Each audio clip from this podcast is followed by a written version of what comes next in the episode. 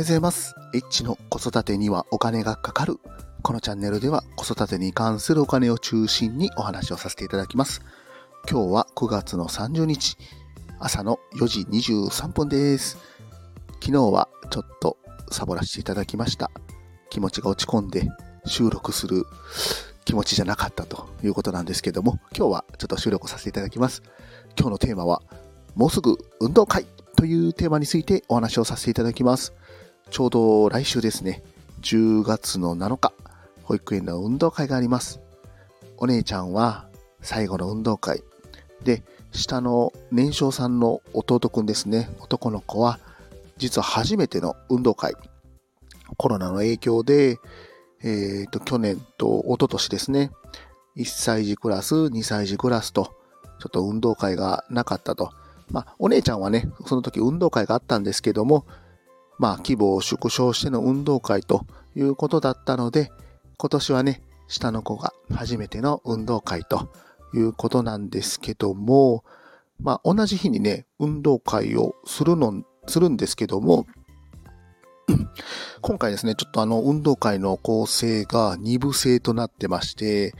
1部がですね、年少さんクラスの運動会をやって、で、2部で、年中さん、年長さんの運動会をやるということなので、これね、うちはどういうことが起こるかというとですね、1部と2部両方出ないといけないということなので、まさかの運動会ダブルヘッダーという現象が起きようとしております。はい。で、今回ですね、お姉ちゃんの、競技にですね、二人三脚というのがありましてですね、二人三脚、ご両親どちらか、ちょっと出てくださいということで、前回の懇談の時に言われてまして、どっちが出るかと。ね、想像つきますよね。父か母、丸っていうところがね、あったんですけども、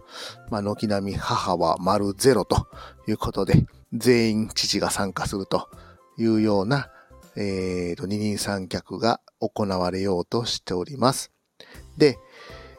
運動会というと、ね、何かやっぱりこうね、その運動会を記録したいということになると思うんですけども、皆さん運動会とかと録画ってどうされてますかね。僕はですね、去年はですね、スマホとビデオカメラをこうね、2つ使いながら、ちょっと録画をしてましてですね、ビデオカメラは三脚を使って、こうね、録画をしながら、スマホはですね、なんて言うんですか、スマホをね、こうちょっと持てるようにするようなやつをパチッとはめてですね、スマホで録画しながらビデオカメラを置いて、2つでちょっと録画をしていたという記憶があります。はい。今年はどうしようかなとちょっと思ってるんですけどね。どうしてもね、こうビデオカメラでね、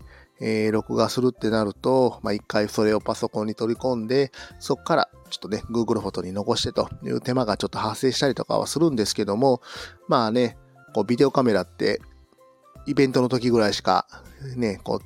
今使ったりすることがないので、今回はね、ちょっとビデオカメラを中心に使っていこうと思っております。で、ビデオカメラって皆さん持ってます？持ってないですよね。多分持ってる方、少ないのかなと思うんですけども、今結構ビデオカメラっていうのがニッチな産業になってまして、新製品っていうのがあんまり出てないんですよ。はい。で、僕が持ってる、ソニーの CX470 っていうね、機種なんですけども、これね、昔とか2、3年ぐらい前に、確かね、3万円もいかなかったぐらいで買うことできたんですけども、ちょっとね、価格 .com で今ちょっと調べると、最安値 47,800 円ということで、結構値上がりしてました。はい。ビデオカメラって、ハイスペックのものを、4K とかでね、撮影できるものを、持つと、4K 映像っていうのは撮れるんですけども、その分、容量が食っちゃいますんで、ね、容量食うと、録画時間も短くなりますから、あんまりね、これ、ビデオカメラってハイスペックのやつってどうなのかなっていうところがあって、で、正直ね、スペック低いのでも十分撮影が、うまくいきますし、で、やっぱりビデオカメラって手ブレの補正とかもしっかりしてるんで、まあね、せっかくね、録画するんだったらやっぱりビデオカメラはあった方がいいかなと思っておりまして、買ったんですけども、